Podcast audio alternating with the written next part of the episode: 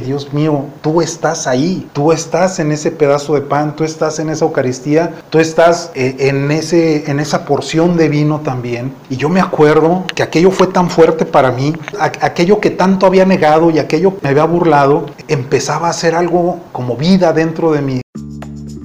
¿Estás listo? Bienvenido a Dios y yo, tu podcast católico de confianza. Somos siete, siete mentes, siete voces, siete opiniones. Somos siete jóvenes que queremos resolver todas tus dudas. Si buscas un momento de reflexión. O tal vez un tema teológico. Una entrevista. O testimonios. Todo, todo. Todo lo encuentras en Dios, y yo. Paz y bien, ¿cómo están? Ya nos extrañaban porque nosotros a ustedes sí.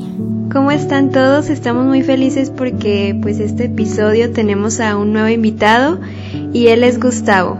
Hola Gustavo, ¿cómo estás? Muchas gracias por aceptar la entrevista. Hola Raquel Iris, pues muchas gracias y, y, al contrario, pues gracias a ustedes por la invitación.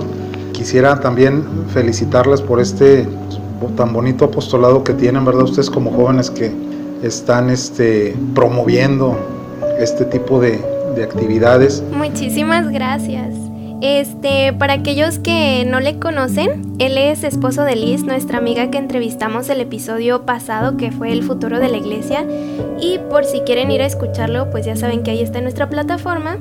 Y queríamos tenerlo en el podcast precisamente por su testimonio, que creo que ya se han de dar una pista por el título. Bueno, pues sin más empezamos. Gustavo, ¿estás listo? Claro que sí, estamos listos. Bueno, entonces nos gustaría saber, vamos con la primera pregunta que es, ¿cuál era tu camino antes de que se diera tu conversión? ¿Cuál era tu perspectiva o tu forma de vida antes de ser católico? Eh, bueno, mira, quisiera comenzar por lo siguiente. Eh, prácticamente yo nací en un hogar católico, fui pues bautizado, hice mi primera comunión, eh, fui confirmado. No sé, ahora sí que eh, llevé a cabo todo lo que es, la iniciación, ¿verdad?, de, la vida cristiana católica y por situaciones ya personales, ¿no?, de, mis papás, pues empezamos este, a asistir después de muchos años a una iglesia protestante. Para esto te hablo que eh, durante esa adolescencia pues realmente fue muy poco el acercamiento que, tuvimos dentro de lo que es la iglesia católica. Yo creo que contadas las veces que llegamos a ir a misa y básicamente inicias en la iglesia católica, pero como todo, ¿verdad? De repente pues dejas de ir a la iglesia eh, y empiezas a, a, crecer prácticamente separado de lo que es la, la actividad dentro de la iglesia católica. Eh, sin ningún acompañamiento, ¿verdad? Fui creciendo y a la edad de 14 años, me acuerdo yo que tenía esa edad cuando mis papás, por situaciones de ellos mismos, ¿verdad? Empezaron a asistir, los empezaron a invitar unos familiares que eran protestantes a su templo, a, la iglesia donde ellos asistían y pues a esa edad, pues todavía como quiera, ¿verdad? Te, empiezan a jalar, acompáñanos, vamos, no te quedes en la casa, este, y empiezas a, a ir.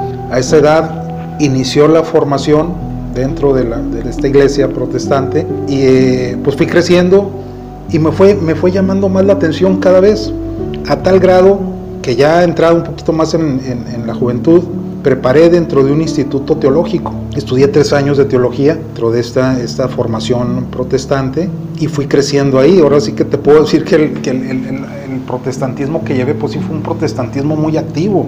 Y empezamos a, a lugares públicos y empezábamos a, hablar de Dios. Claro que también, pues como todo protestante, ¿verdad? Empezar a hablar mal de la Iglesia Católica. Y así empecé, así empecé la, la, ahora sí que la actividad dentro de la iglesia, ¿no? Fui creciendo y empezó a haber ciertas invitaciones de algunas iglesias, oye, pues ven y predica acá, ven y predícanos acá también, y a tal grado que durante seis años, ya hablándote, ya tenía yo como unos 20, 22 años más o menos, este, me estaban haciendo invitaciones para irme a pastorear algunas iglesias protestantes, pero por situaciones, pues ahora sí que de Dios mismo, ¿verdad? No, no se dieron, no me fui por ahí. Sí, sí, con una, una actividad muy, muy fuerte dentro del protestantismo, pero nunca se dio el hecho de, de estar por ahí dentro de una iglesia como pastor que se les conoce, ¿no? Ok. Este, entonces sí fue gran parte de tu vida que estuviste dentro del protestantismo, ¿no? Bueno, al menos la parte más esencial que es cuando vamos creciendo y nos vamos formando y, y buscando una identidad. Entonces, ¿cuál fue el momento decisivo o la situación que te hizo girar completamente de vida porque se ve que estabas realmente interiorizado y porque en el momento de la conversión, como la palabra lo dice, es un cambio, una transformación completa de lo que eras antes y se vive de una manera muy fuerte. ¿Cómo fue para ti?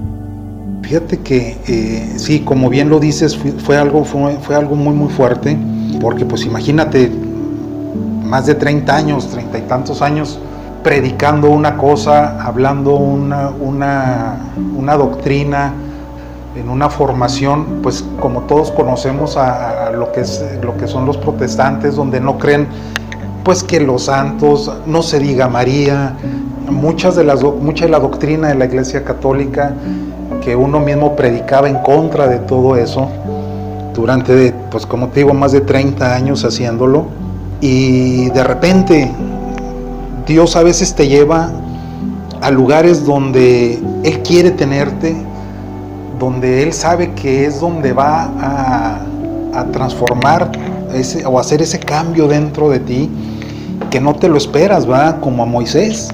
Es algo muy similar a veces pasa en la vida del, hombre, donde Dios te lleva a donde Él te quiere llevar, a donde Él te quiere tener para empezar a hacer un cambio en tu vida y recuerdo precisamente que pasando por algunas situaciones familiares algo difíciles, como todos que de repente se vienen, empiezas a, buscar a Dios de alguna manera. Pero fíjate, bueno, porque aquí también influye mucho la cuestión familiar, ¿verdad? Al final del día, pues mi esposa Lisette, ella era católica. Nos conocimos, eh, este, ella siendo católica, yo siendo protestante. Esa etapa también y que para mí fue como que un choque, ¿no? Como todo, pues te, casas enamorado, claro que estaba yo enamorado de mi esposa y estoy enamorado de ella, pero también fueron, fueron situaciones de choque, ¿verdad? Porque ella tenía una ideología, y yo tenía otra, y pues ya sabrán, ¿no? Cómo se ponían a veces las pláticas. sí. y si conoces a Liz, pues ya sabrás que es, que es un poco este insistente, ¿verdad? sí. Entonces, este, así estábamos. Y así fue durante un buen tiempo, ¿verdad? Después vinieron las niñas, vinieron nuestras hijas, pues ella a querer bautizarlas, yo a que no las bautizara, pero al final de cuentas las bautizamos, ¿verdad? Y luego que la primera comunión, pues yo no quería que la hicieran y pues ella la, a que sí, pues total que la hicieron, ¿verdad? Bueno, total. este, entonces yo empecé a ceder, a ceder en cierta manera, no en lo que yo creía, sino más bien para evitar precisamente un, un, un choque la familia. Te digo, después Dios nos lleva a ciertas situaciones ahí medio, medio difíciles. Y me acuerdo muy bien que para un, un inicio del mes de, eh, eh, perdón, finales de febrero, principios del mes de marzo, hace siete años, eh, me dice mi esposo, oye, ¿sabes qué? Este, me regalaron unos boletos para ir a ver a un, un conferencista, no sé si ustedes lo han escuchado, el doctor Ricardo Castañón que trae este, unos temas muy interesantes. Y uno de los temas que traía, me acuerdo muy bien que, fuimos a escuchar, es el, el, del milagro eucarístico. Entonces, como, buen protestante en aquel tiempo, pues yo no creía realmente en la Eucaristía. Yo decía, hombre, pues Dios está en todos lados, ¿verdad? crees que va a estar en ese pedacito de, de, hostia que ustedes le llaman? Y empezaba yo a hacerle cierta, pues cierta burla, ¿no? Y le dije, pero pues vamos, vamos para, para que te des cuenta que lo que dicen ahí no es cierto. Y estando dentro de esa plática, me acuerdo muy bien, dentro de esa conferencia, a mostrar muchas imágenes y a tomar textos de la Biblia, textos que yo conocía, textos que yo sabía, que si uno se pone a ver, que si la Biblia protestante, que si la Biblia católica, trae, trae, trae los mismos textos, ¿sí me explico? Trae las mismas este, citas, decía yo, bueno, pues esto yo lo sé y por qué no me había dado cuenta de lo que ahorita me está mostrando Dios a través de esta persona. Y empezaba yo a ver aquellas imágenes de cómo Dios a través de esa Eucaristía se hace presente. Y hace cuenta que dentro de mi vida me fue pasando como una película dentro de mi mente, todo lo que yo estaba viendo en ese momento, con todo lo que yo ya había vivido dentro de la iglesia protestante. Pasajes, textos, empezó a hacer en mí algo tan fuerte en mi vida, aquellas imágenes que empecé a, ver yo que estaban pasando de, aquellas hostias consagradas, cómo tomaban vida esas eh, este, porciones y cómo el, doctor empezaba a hacer ah, porciones de sangre, porciones de carne, del corazón, de, ya estudiado, que, es, que era un pedacito de corazón y, de, de, alguien vivo.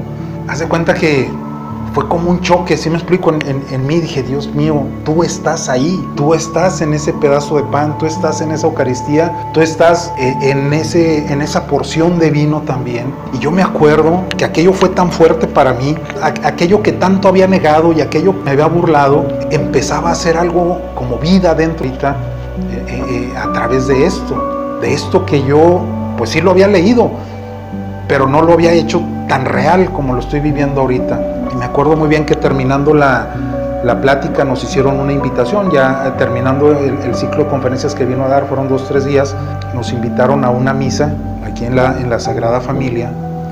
Y yo ya lo que quería era que terminara la última conferencia porque yo quería ir a la misa. Le dije, yo, yo no sé, yo, pues sí había ido, pero pues realmente no con aquellas ganas como las que tenía de ir en ese día. yo, yo quiero, quiero sentirte, quiero probarte, quiero saber quién eres tú en esa Eucaristía y me acuerdo que empezó la misa, yo estaba llorando, llorando como nunca yo creo había llorado de ver cómo se estaba llevando a cabo esa bendita misa, esa bendita eh, Eucaristía al momento de la consagración. Y cuando hacen la invitación, cuando hacen la invitación para recibir a Jesús en la Eucaristía, yo le dije a Liz, yo quiero ir. Y se me quedó viendo y dice, ¿cómo? Si yo quiero recibir a Jesús en la Eucaristía, le decía. Decía, pero ¿cómo? ¿Por qué? O sea, no, si tú ni crees en eso, me decía, pero yo, yo, yo le decía, es que yo quiero recibirla, yo quiero, quiero sentir a Jesús dentro de mí a través de la Eucaristía. Y yo creo que la primera impresionada en ese sentido, pues fue mi esposa misma, ¿verdad? Porque ella sabía lo, lo, renuente y lo incrédulo que yo era en todas esas, esas cosas. y me acuerdo que, pues yo me formé, ya, ya después, ¿verdad? Entendiendo, dije, pues yo no sé si hice bien, si hice mal, dije, porque ni, me había confesado ni nada, no sabía nada de eso. Yo me formé porque yo quería recibir a Jesús en la Eucaristía. Y así fue, y, venía y me hinqué, recibí a Jesús, le pedí perdón a Dios por todas las cosas que había negado de Él y cómo ahora Él, a través de esa bendición, me estaba dando a mí esa luz dentro de mi vida, esa luz dentro de mi, de mi corazón, para poder iniciar un nuevo proceso dentro de mi vida. Ahí, créeme que ahí fue un parteaguas en nosotros, como familia, como personas, a tomar, empezó nuestra vida a tomar un rumbo diferente, tanto en lo personal como en lo familiar con nuestras hijas. No fue fácil iniciar ese proceso, no fue fácil iniciar ese camino, porque después de eso, después de eso, se vinieron las cosas todavía más difíciles y ya estábamos pasando por una situación difícil en la casa, pues como que todavía se, se agravaron más, ¿sí me explico? Pero dije, no, Señor, yo, yo, fue, fue tanta mi convicción de saber que Jesús estaba presente ahí en ese momento a través de Eucaristía, de lo que viví, de lo que sentí, de a quién recibí, que dije, no, de aquí soy, de aquí no me mueves. Y así pase lo que pase, no nos mueves. Y empezamos, mi esposa, yo, mis hijas, a, tomar esa, pues esa fuerza ¿no? en Él. Si vamos a pasar por el desierto, pues vamos a salir aquí avantes, ¿verdad? Porque tú estás con nosotros, nomás no nos dejes de tu mano y empezamos a caminar, empezamos a, recorrer este camino que hasta ahorita estamos recorriendo, que es a través de la iglesia, a través de la iglesia católica.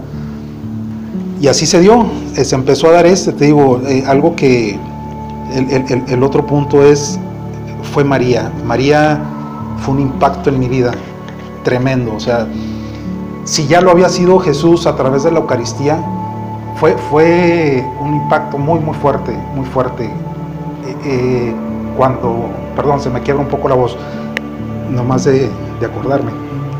Les digo, es, fue, fue tan fuerte que hoy, hoy en día te puedo decir que ha sido un, sostén en, en, nuestra vida como familia, en lo personal. Ahora sí que nos han envuelto en su manto y te, créeme que ahorita no lo cambio por nada, por nada. Y lo que nos falta, ¿verdad? Y lo que nos falta, así es. Este, pues muy impresionante tu testimonio. Em, igual nos encantaría seguir aquí, platique, platique, pero bueno, eh, bueno, tú Raquel, una última pregunta o qué? Eh, o ya, ya nada más vamos con la conclusión, o sea, algún mensaje que quieras dar a los que nos escuchen ya para concluir. Sí, claro, bueno, mira, yo creo que si realmente eres católico, vive tu catolicismo, no tengas miedo, no te avergüences de lo que Dios te ha dado. Preocúpate por conocer la iglesia, preocúpate por conocer la fe de la iglesia, en lo que tú crees, en lo que profesas cada, cada ocho días en el credo, en el Padre Nuestro, por lo que profesas cada que tú haces un rosario, cada misterio que tú, eh, que, tú ofreces. Entonces yo, yo diría al católico, conoce, conoce tu fe. Yo creo que Dios te tiene aquí es por algo, ¿verdad? Sí. Pues muy bien, muchísimas gracias por aceptar esta entrevista. Yo vengo aquí, terminé muy edificada. Muchas gracias. No, al contrario les agradezco a ustedes la oportunidad y pues Dios las bendiga y que sigan adelante con este bonito apostolado. Muchas gracias igualmente. Gracias por escucharnos. Si te gustó, no te olvides de seguirnos en nuestras redes sociales para estar al pendiente de cada episodio. Estamos en Instagram y Facebook como Dios y yo. Puedes escucharnos en Anchor y Spotify. Y no te olvides de dejarnos todas tus dudas. Nosotros nos encargamos de responderlas.